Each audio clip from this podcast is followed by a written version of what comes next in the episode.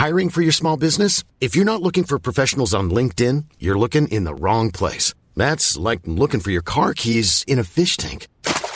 LinkedIn helps you hire professionals you can't find anywhere else, even those who aren't actively searching for a new job but might be open to the perfect role. In a given month, over 70% of LinkedIn users don't even visit other leading job sites. So start looking in the right place. With LinkedIn, you can hire professionals like a professional. Post your free job on linkedin.com slash people today.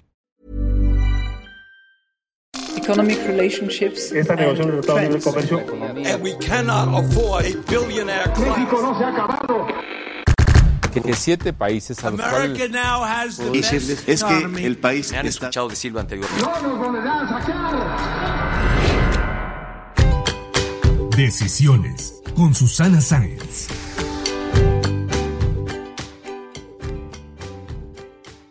Hola, yo soy Susana Sáenz y en este episodio de Decisiones platiqué con Amauri Vergara, presidente de OmniLife Chivas, quien asumió la presidencia del grupo a muy corta edad tras el fallecimiento de su papá. Nos habló del reto que ha sido estar al frente de la compañía, cómo le dieron la vuelta al negocio tras una crisis financiera, así como el crecimiento acelerado que han tenido este año y los planes de llegar a diferentes rincones del mundo, tanto con OmniLife como con Chivas, y la consolidación que están llevando a cabo. Acompáñenme.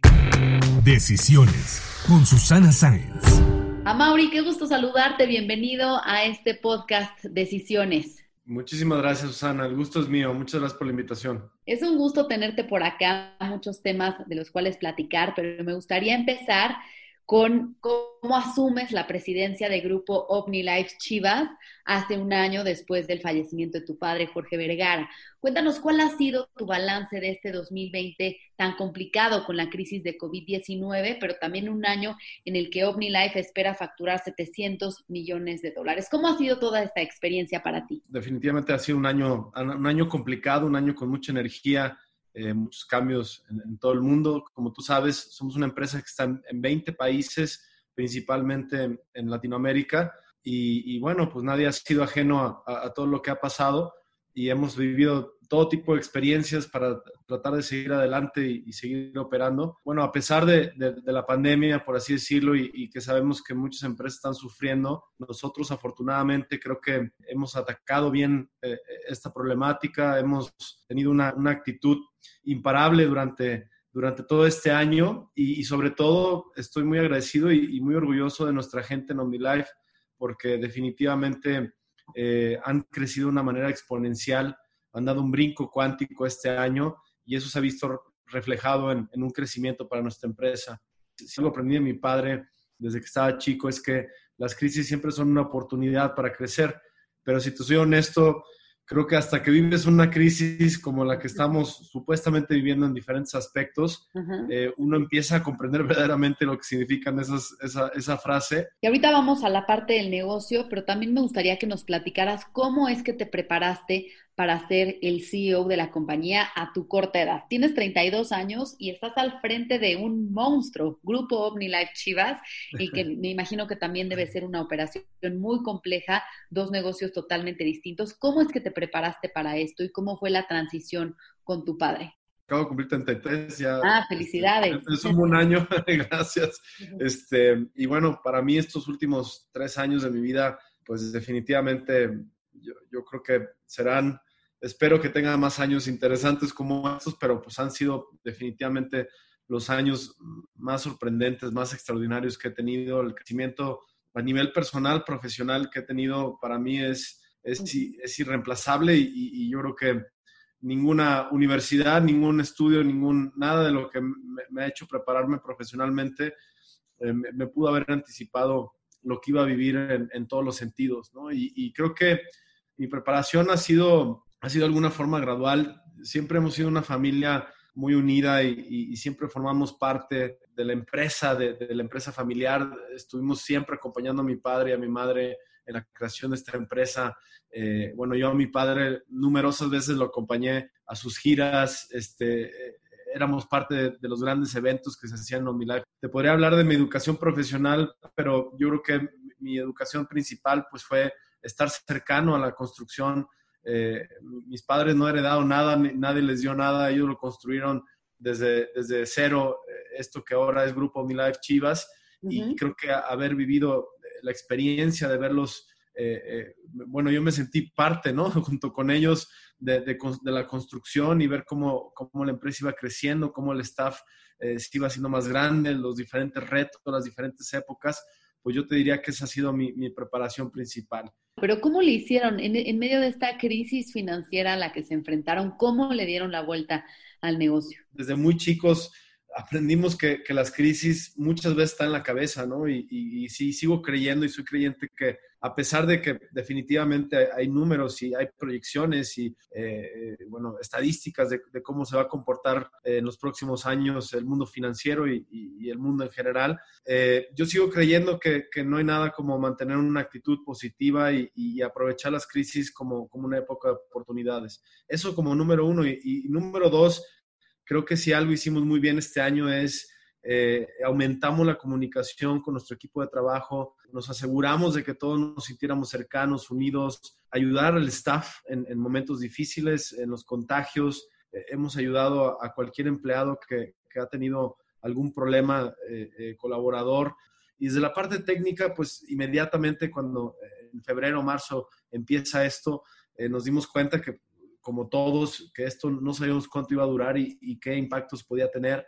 Implementamos medidas inmediatas de ahorro, de control de gastos. Yo te diría que este año hemos prácticamente reducido una tercera parte de los gastos de la empresa sin eh, obviamente perjudicar las partes importantes de la operación, la logística, eh, incluso hasta invirtiendo en, algunos aspectos de distribución logística por el crecimiento de las ventas que hemos tenido este año.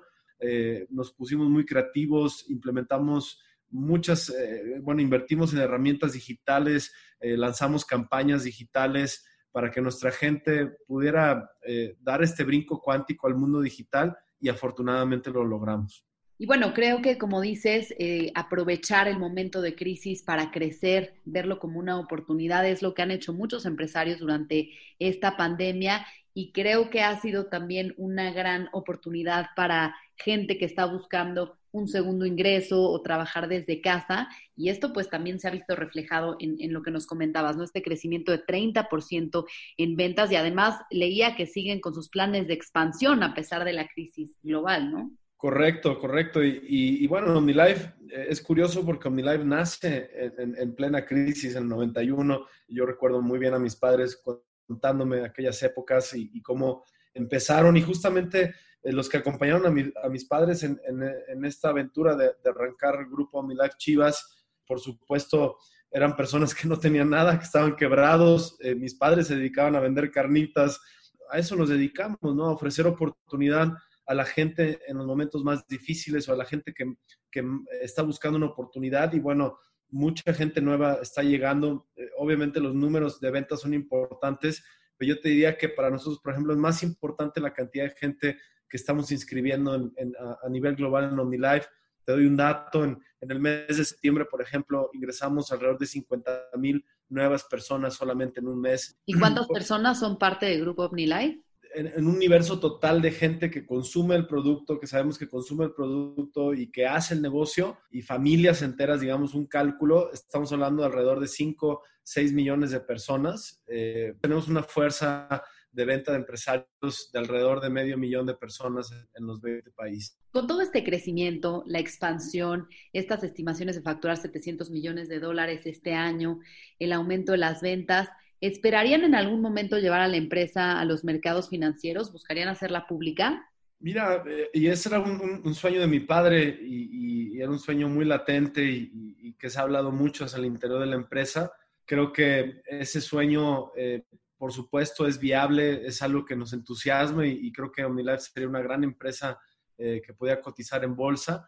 Sin embargo, creo que eh, después de, esta etapa difícil que te platiqué que vivimos como familia, como familia de OmniLife, Chivas, y, los muchos retos que tuvimos que enfrentar financieramente, creo que estamos en una etapa en donde hemos entendido que, debemos de consolidarnos, debemos de, estamos creciendo de una manera exponencial y eso nos ha implicado retos muy grandes en, aprender eh, a hacer cosas que nosotros, eh, digamos, eh, no sabíamos hacer. Por ejemplo, te menciono de tener un 2% de, de, la repartición de la venta en el canal de digital Ahorita estamos ya celebrando eh, aproximadamente 14% eh, de nuestras ventas ya son digitales, solamente creció en este año, o sea, estamos hablando de casi 10 puntos porcentuales de crecimiento en, esta repartición de, nuestros canales de venta y eso nos ha implicado una curva de aprendizaje de logística y distribución en todos los países, si bien en México en, Estados Unidos, eh, en otros países como Colombia y quizá diría Brasil, son países que están muy bien consolidados en el tema de paquetería.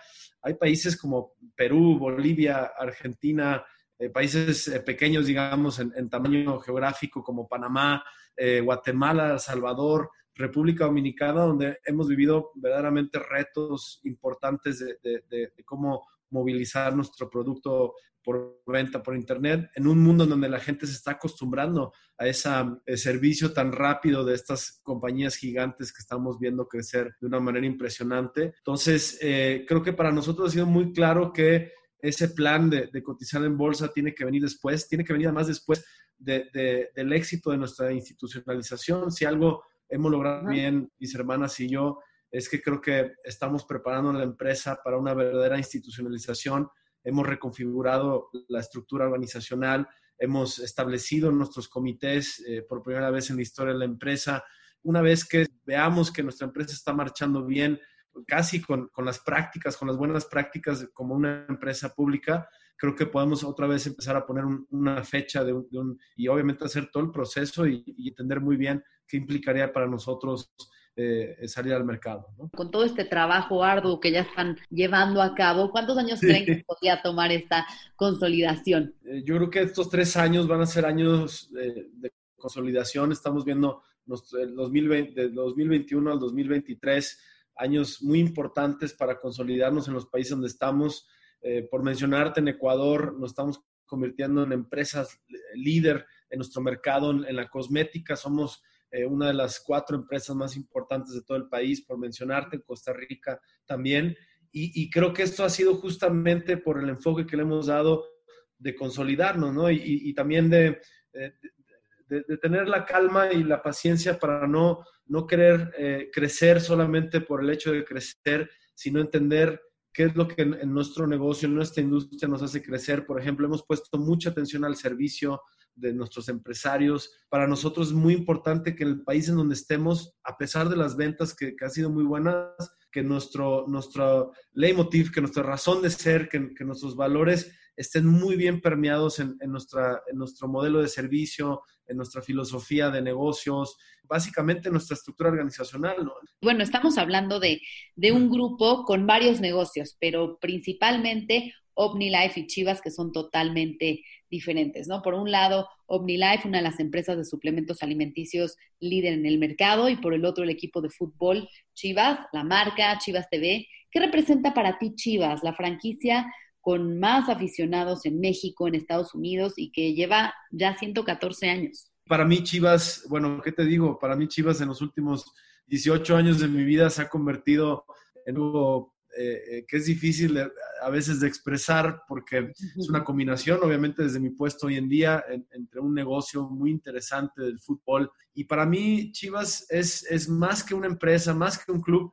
Eh, para mí es una inspiración para México y, he aprendido mucho el sentido de responsabilidad que esto conlleva. creo que Chivas es mucho más allá de un equipo de fútbol, es verdaderamente una empresa muy importante para el país y creo que es un vehículo sobre todo y una plataforma fundamental para, para, para los mexicanos y las mexicanas, que, que, si es utilizada para el bien y por supuesto se hacen bien las cosas a nivel deportivo y, y a nivel de desarrollo humano con los jugadores, podemos verdaderamente inspirar a, millones de personas con lo que hacemos. Creo que posiblemente eh, comparándonos con muchas instituciones de México, somos un, un, un, club que tiene un potencial mucho más allá de lo que, de lo que estamos haciendo hoy en día. Entonces, también es una inspiración de lo que podemos lograr como, como club mexicano y creo que en este mundo globalizado, eh, en este creciente negocio del fútbol, creo que podemos incluso tomar un papel más protagonista en la fotografía mundial del fútbol y para eso pues tenemos que trabajar muy duro, pero creo que tenemos el potencial.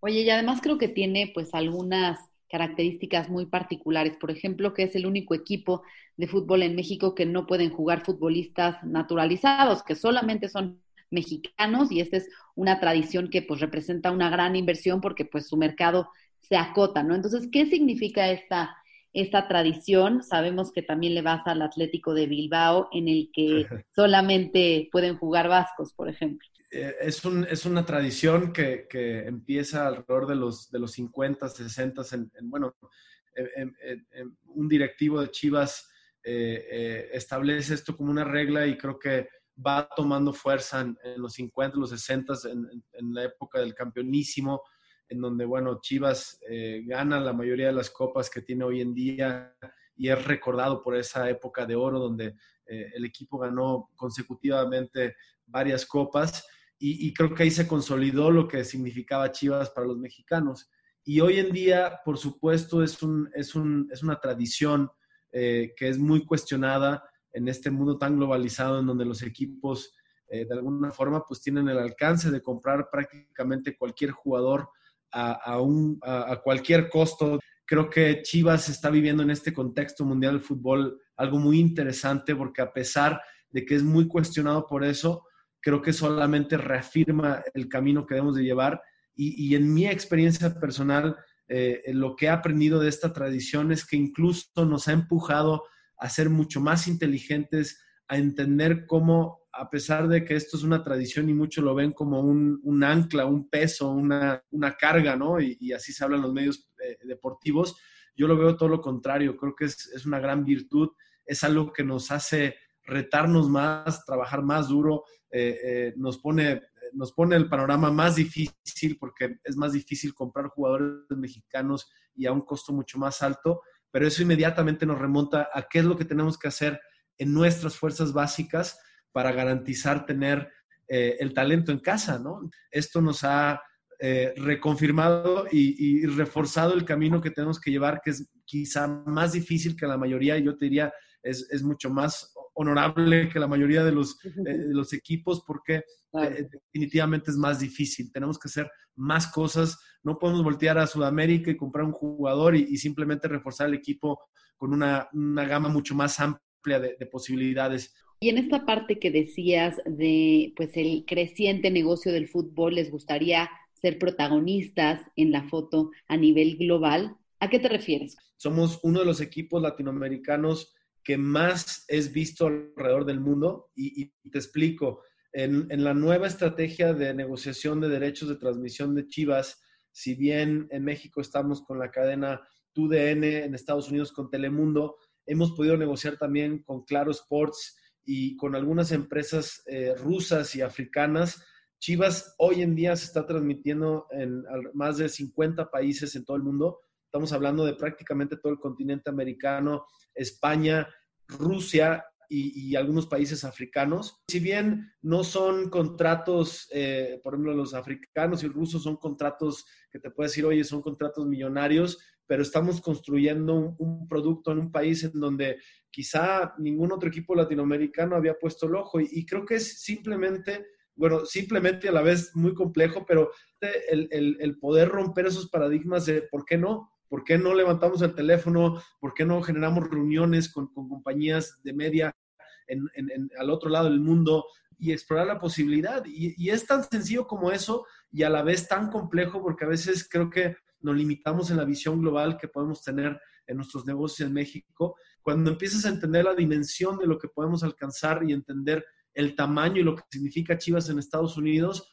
pues eh, de alguna forma creo que eh, durante unos años quizá hemos desperdiciado la oportunidad de crecimiento. Ahora creo que estamos más conscientes y queremos poner un, pie mucho más firme en nuestras acciones, en nuestras colaboraciones con patrocinadores, en, nuestros productos de Chivas en Estados Unidos, en nuestra forma en la que transmitimos los partidos y, cómo queremos llegar a esos aficionados mexicanos y generar nuevas generaciones de aficionados en Estados Unidos, porque finalmente creo que si logramos crecer en Estados Unidos, podemos generar algo muy interesante para el club de crecimiento de ingresos que potencialmente nos pueden ayudar a, invertir para seguir creciendo y, quizá llevar el fútbol mexicano en conjunto a, nuevos países. Y bueno, ya que hablabas de, los temas de transmisiones, Tu papá también lanzó Chivas TV en el 2016 con varios retos técnicos y comerciales, pero hoy vemos plataformas de todo tipo de contenido. ¿Crees que tu papá estaba adelantado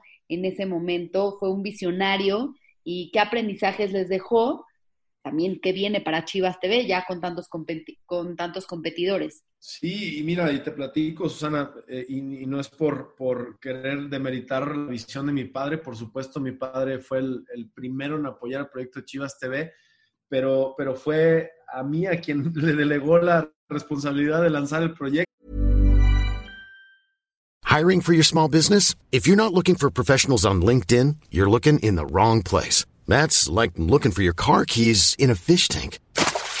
LinkedIn helps you hire professionals you can't find anywhere else, even those who aren't actively searching for a new job but might be open to the perfect role. In a given month, over 70% of LinkedIn users don't even visit other leading job sites. So start looking in the right place. With LinkedIn, you can hire professionals like a professional. Post your free job on linkedin.com slash people today.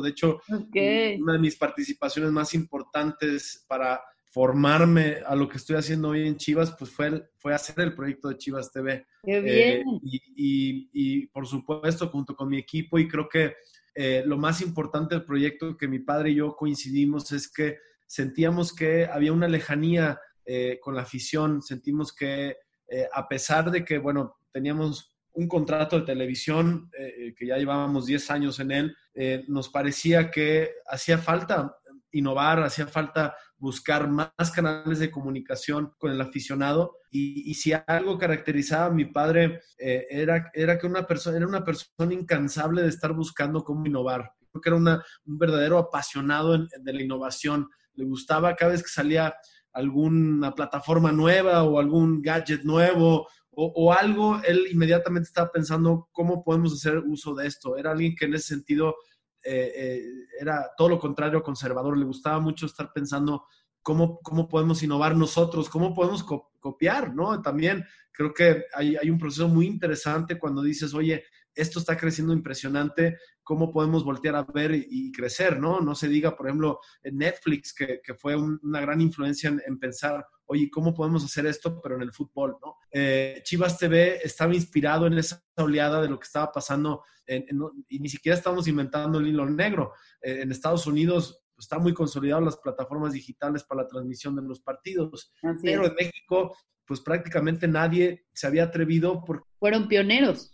Sí, me, gustaría pensar que sí, sobre todo creo que fuimos los primeros en romper el, miedo a cambiar la forma de hacer las cosas. Los contratos de televisión en México eran, eh, con las televisoras eran por todo y, y, todos los años, ¿no? O sea, dame todos los derechos mundiales y nosotros fuimos los primeros en decir, oye, ¿por qué te voy a dar mis derechos eh, de, del resto del mundo cuando no los estás explotando? Déjamelos, déjame mis derechos digitales porque yo quiero crecer la marca, quiero llegar a mis aficionados, independientemente de una osadía de, de, de, de querer generar grandes ingresos, creo que el, el, principal objetivo fue cómo le hacemos llegar a más gente y de, y de más formas eh, la señal de, su equipo favorito, ¿no? Y eso nos ha llevado a un crecimiento y un aprendizaje, sobre todo por una cosa muy importante, Susana, que la televisión es un medio de una sola vía. En el Internet podemos medir en dónde está el usuario, cuánto tiempo se conectó,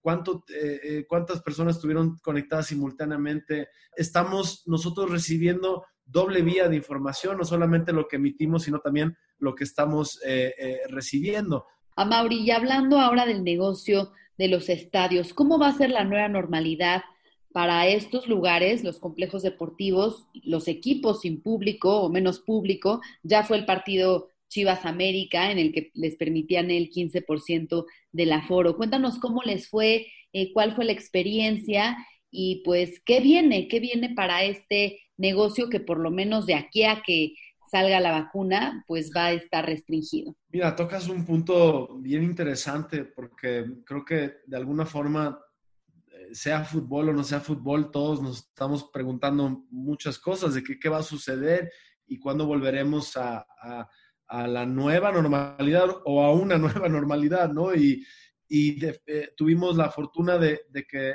nuestro gobierno, nuestro estado, eh, querían desarrollar este eh, proyecto piloto para entender cómo podríamos visualizar un posible regreso eh, de la gente, no solamente al fútbol, sino también a, los demás deportes y a los espectáculos. creo que Chivas valientemente aceptamos el reto de, ser los primeros de romper este, este, digamos, quizá este miedo, ¿no? Que se puede tener, porque lo primero que pensamos nosotros, estadio, masivo, este, miles de gente, pero a veces se nos olvida que hay otros espacios públicos en donde se congrega la gente de una manera impresionante y no tienes el control que podemos tener en un estadio. La prueba piloto fue un éxito y, y eso creo que solo demuestra que si hacemos las cosas bien, eh, yo creo que a veces nos subestimamos como mexicanos y creemos que no somos capaces de muchas cosas y yo todo lo contrario, yo creo que somos capaces de muchísimo, nos gusta compararnos muchísimo con, con otros países y siempre decimos que estamos muy atrasados. Yo todo lo contrario, yo creo que somos un país mucho más adelantado de lo que a veces nos damos crédito por supuesto, tenemos muchos defectos y, muchas cosas que tenemos que trabajar para mejorar, pero creo que somos mejores de lo que a veces nos damos crédito. Oye, y seguramente debes tener un sinfín de anécdotas en los estadios, desde chiquito, con tu papá, siguiendo a las chivas, y que a lo largo de los años, pues has visto cómo ha cambiado también, pues muchas tradiciones, eh, estructuras, etcétera. Sí, pues mira, ahorita que dices cambio de estructuras, eh, lo, que, lo que creo, te, puedo compartir algo que me emociona muchísimo y que creo que no es coincidencia. A mí me toca llegar a un Chivas en donde ya eh, el proyecto femenil empieza a convertirse en algo muy importante, no solamente hacia el interior, sino hacia, hacia el exterior del país, así digamos, hacia el exterior del, del club, ¿no? En, reflejo a lo que puede significar para, para, para Chivas en el país este equipo femenil. Y, francamente creo que eh, te comparto que el equipo femenil se está transformando como institución. En este mundo que está lleno de hombres, yo te diría que incluso hay, eh, desafortunadamente, hay clubes y, donde el equipo femenil no es tan importante como lo es para nosotros. Y, yo creo que eh, es bien importante desde Chivas la misión que tenemos de que este proyecto esté bien consolidado, que podamos ofrecerle a las jugadoras una plataforma verdadera de convertirse en profesionales de fútbol y que eventualmente podamos exportar estas jugadoras, estas mujeres exitosas a otros países para que también a su vez, eh, porque a veces desafortunadamente necesitamos exportar talento para darnos cuenta de lo que somos capaces en otros países, ¿no? Además de ver cómo han impulsado mucho la liga femenil, también veo que el 70% de los vendedores en OmniLife son mujeres. Entonces, ¿por qué este, este impulso a las mujeres que me encanta en el grupo? Creo que eh, haber crecido nosotros escuchando estas historias de éxito de estas mujeres que, venían de, sectores muy populares y de unas carencias tremendas. Sabemos que en este país muchas mujeres, por ejemplo, crecen o crecieron eh, eh, escuchando de, sus padres o, de su educación, tú eres mujer y, nunca vas a poder lograr lo que te propones, ¿no? O no estás eh, hecha para trabajar o tienes que quedarte en casa, tú solamente eres una ama de casa y tenemos una cantidad de, mujeres así, o yo te diría la gran mayoría, mujeres que son amas de casa, que están buscando una oportunidad de desarrollarse económicamente y que terminan desarrollándose en todos los sentidos, ¿no? Entonces, haber crecido con, con estas historias de éxito pues yo creo que eh, está de alguna forma implícito en, nuestra educación entender del potencial que tiene la mujer y, que el hecho de que en OmniLife lo hemos tenido durante 30 años, pero que ahora lo podamos tener en, Chivas, pues es de alguna forma, se siente natural y, creo que mucho de lo que hemos hecho en OmniLife nos está sirviendo muchísimo para hacerlo en Chivas. Yo siento como, como presidente de esta compañía que tengo una responsabilidad muy importante en este tema y que tengo mucho que aprender, por supuesto, y que apenas estamos empezando, pero creo que, creo que tenemos una responsabilidad y una misión muy importante para inspirar a muchos otros más clubes y otras empresas como nosotros a que entiendan que si le das oportunidad a las mujeres, creo que podemos cambiar radicalmente en muy poco tiempo. Obviamente hay mucho que sanar y, y falta mucho por sanar, pero creo que podemos transformar a México más rápido de lo que a veces creemos. Ahora, Amaury, en este tiempo que llevas como presidente del grupo, ¿qué diferencias encuentras entre el liderazgo de tu papá y el tuyo? Ay, qué, buena pregunta. Mira, eh, por supuesto, a mi padre no solamente lo veo como un padre, lo veo como, como una figura que me inspira y, que respeto y que, que, admiro profundamente, ¿no? Como empresario, como, como hombre visionario, como, como persona que verdaderamente es apasionada por ayudar a la gente. Y, creo que eh, lo padre de cuando creces con un padre así es que eh, cuando vas creciendo y vas encontrando tu propio liderazgo, pues obviamente vas encontrando cómo hay cosas que definitivamente aprendiste y, que, que, tu educación de, estar con personas como mi padre durante toda la vida eh, permearon de una manera muy fuerte en, tu visión de liderazgo. Y, creo que una gran diferencia es que mi padre era un hombre eh, que le gustaba mucho la adrenalina de buscar hacer algo sin no necesariamente tener lo necesario para hacerlo. Eh, te voy a poner un ejemplo. Cuando mi padre se lanza para hacer el estadio de Chivas, pues eh, no había los recursos, digamos, para, para, para, hacerlo en su totalidad, pero él estaba convencido de que los iba a conseguir y, inició la, la, construcción del estadio sin tener asegurado todos los recursos. Yo creo que en, esta nueva administración y eh, junto con mis hermanas, algo que, que, hemos aprendido muy bien es sí tener ese ímpetu eh, atrevido de lanzarnos a conseguir algo, pero también tener un equilibrio y tener una mesura y, pensarnos muy bien eh, eh, las cosas antes de hacerlo, ¿no? Y quizá yo te diría, yo soy una persona más creyente en las estructuras horizontales, ¿no? Que no dependa de, una sola persona, sino que dependa del conjunto de las personas. Me gusta mucho documentar eh, los procesos que llevamos imaginándome que en algún futuro nos puede servir muy bien esa documentación.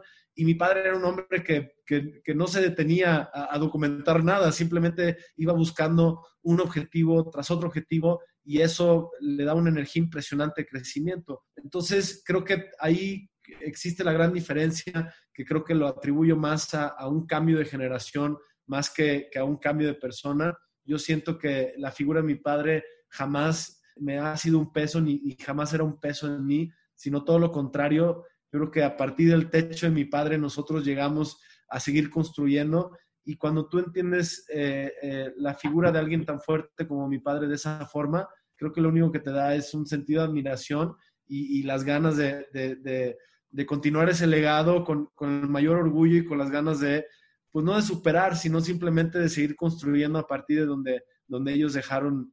Eh, eh, no, claro, a ver, dejó, dejó la vara muy alta y hay que superarla, ¿no? Sí, más que superarla, repito, es, es como seguirla creciendo, ¿no? O sea, y, con todo lo que nos enseñó está dentro de nosotros. Yo creo que lo más importante son los valores, Susana. Yo, Eso sí lo puedo decir. Cuando tú creces teniendo un líder con valores, yo creo que tienes asegurado eh, la parte más importante del liderazgo, porque para mí el liderazgo no es tener seguidores, el liderazgo es inspirar a la gente, ¿no? Y, la palabra líder se queda corto en ese sentido. ¿Y cuál fue el mayor aprendizaje que te heredó tu papá? Mira, definitivamente, eh, pues esta parte, ¿no? mucho de lo que te he dicho, esta actitud imparable, esta actitud positiva ante la crisis es un aprendizaje valiosísimo de mi padre. Eh, los valores, eh, creo que los valores es algo muy importante en las empresas y, algo que también admiré muchísimo de mi padre es aceptar los errores y no verlos como fracasos. Yo creo que solamente fracasas si tú decides fracasar, pero para mí no existe el fracaso. Eh, cuando tú eh, crees que no existe el fracaso, ves tus errores como, como herramientas de crecimiento. ¿Alguna anécdota que nos quieras compartir con tu papá que haya marcado tu vida? Ay, joles, pues eh, muchísimas. Pues mira, mi padre eh, era alguien que, le gustaban mucho los aviones, ¿no? Eh, tenía, mi, padre encontró que, el avión, comprar un avión, incluso compró un avión cuando ni siquiera, repito, cuando ni siquiera tenía los recursos para comprarlo, pero mi padre verdaderamente utilizaba el avión como una herramienta. Y algo muy bonito de él es que él utilizaba el avión para viajar a todos los eventos que hacemos, te digo, alrededor de, de estos 20 países hacemos muchísimos eventos, hay giras donde visitamos o visitaba mi padre dos ciudades por, por día, en Sudamérica, por ejemplo, en México, y solo lo podía hacer porque tenía este avión, pero lo más padre de él es que invitaba a los, a los empresarios eh, eh, de la compañía eh, a viajar junto con él, a, hacer estas giras. Y, estos empresarios no necesariamente tenían que ser los, empresarios más exitosos y los que más vendían, y eh, eran, podían ser empresarios que tenían un par de meses que habían entrado y que mi padre había visto algo en ellos que, le gustaba y los invitaba. Y, mi padre era alguien que de verdad eh, nada pretendía, creo que muy humilde y que quería verdaderamente hacer sentir a los demás igual de especial que, lo que él pensaba de él mismo, que eh, muchas veces mi padre, o casi siempre, le servía a él mismo la comida a, los empresarios, los hacía sentir que, que, vivían una experiencia verdaderamente de abundancia en, estos recorridos que hacía. Y no sabes cuántas personas eh, para ellos este momento en donde Jorge Vergara los invitaba a su avión, les decía que se quitaran los zapatos, que se sentara y, mi padre les servía la comida y las bebidas eh, en el avión.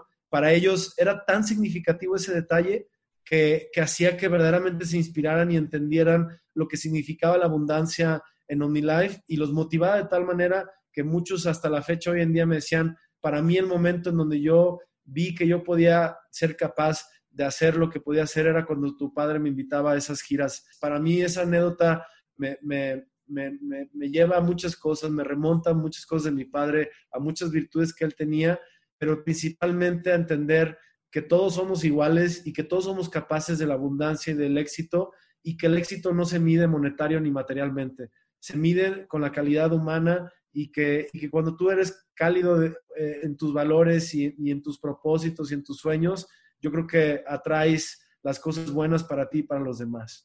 Sabemos que tú eres un cineasta de profesión. Si hicieras una película con la historia del grupo y tu familia, ¿qué nombre le pondrías? Ay, mira, qué buena, qué buena. Hoy me estás haciendo pensar mucho, pensar con el corazón también. Mira, hay, hay, algo muy padre que decía mi padre, que definitivamente en algún momento podría ser el título de un libro o de una película, él, decía, yo tenía un sueño dorado, pero luego eh, ese sueño dorado se convirtió en morado. Y, se me hace muy, muy bonito porque el color morado para nosotros significa muchísimo y, es, nuestro color, ¿no? De, todo lo que hacemos en mi life. Es un color muy poderoso. Eh, en, en muchas culturas o, pensamientos, reflexiones, se piensa que el morado es el, el color de la transformación y, y, yo lo llamaría así, el, el, sueño dorado que se convirtió en morado, ¿no? Yo creo que no hay mejor forma de describir eh, lo que en algún principio quizá fue la búsqueda del éxito material, se terminó convirtiendo en algo muy distinto, ¿no? En una empresa de valores, de, de querer hacer algo diferente y sobre todo de brindar la oportunidad a la gente de transformarse. Y eso fue lo que transformó a los fundadores de esta compañía. Y bueno, como sabes, a Mauri este podcast se llama Decisiones. Cuéntanos cuál ha sido la decisión más importante que has tomado en tu vida. Mira, y, la estuve pensando, Susana, antes, por supuesto, sabía que, esto es un elemento muy importante de tu podcast. Em, yo creo que la decisión más importante es que a pesar de, la trascendencia de mi padre en esta vida y que definitivamente tuvimos que entrar como familia a, y, a este legado que mis padres construyeron y, que fueron tiempos difíciles, muy duros, muy dolorosos. La partida de mi padre ha sido muy dolorosa eh, para nosotros, pero a su vez también un, acto de amor muy importante. Yo creo que la decisión más importante para mí es haber tomado la decisión de convertirme en presidente del grupo OmniLife por, por una decisión consciente, no, no una necesidad ni, ni algo que eh, me cayó o que, bueno, eh, se podía obviar, ¿no? Bueno, pues para cerrar, a Mauri te voy a hacer unas preguntas de opción múltiple. ¿Qué prefieres, Chivas o Atlético de Bilbao? Chivas, Chivas, por mucho. ¿Soccer, béisbol o básquetbol? Eh, soccer, soccer, fútbol, soccer, sí. ¿Comida japonesa o mexicana? Uy, qué difícil. Eh, si estuviera una isla y solo pudiera escoger una de las dos, la mexicana, definitivamente es más folclórica.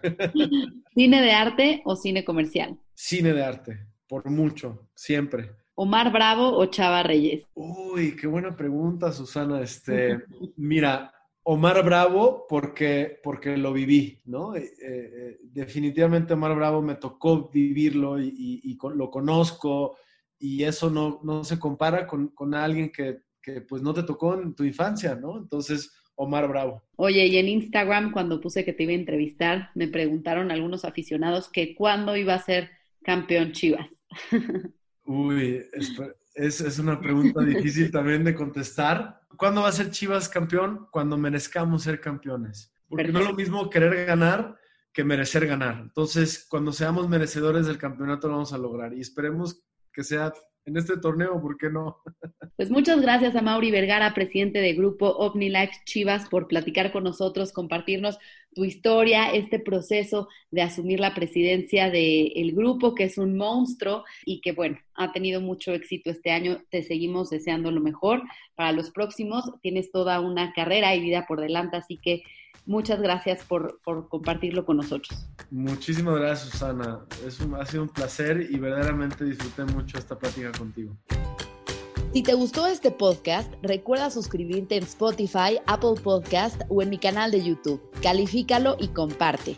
También me puedes mandar tus comentarios o propuestas de a quién te gustaría que entrevistara en mis redes sociales. En Instagram y en Twitter me encuentras como arroba suscience y en Facebook diagonal suscience3. Nos escuchamos el próximo miércoles.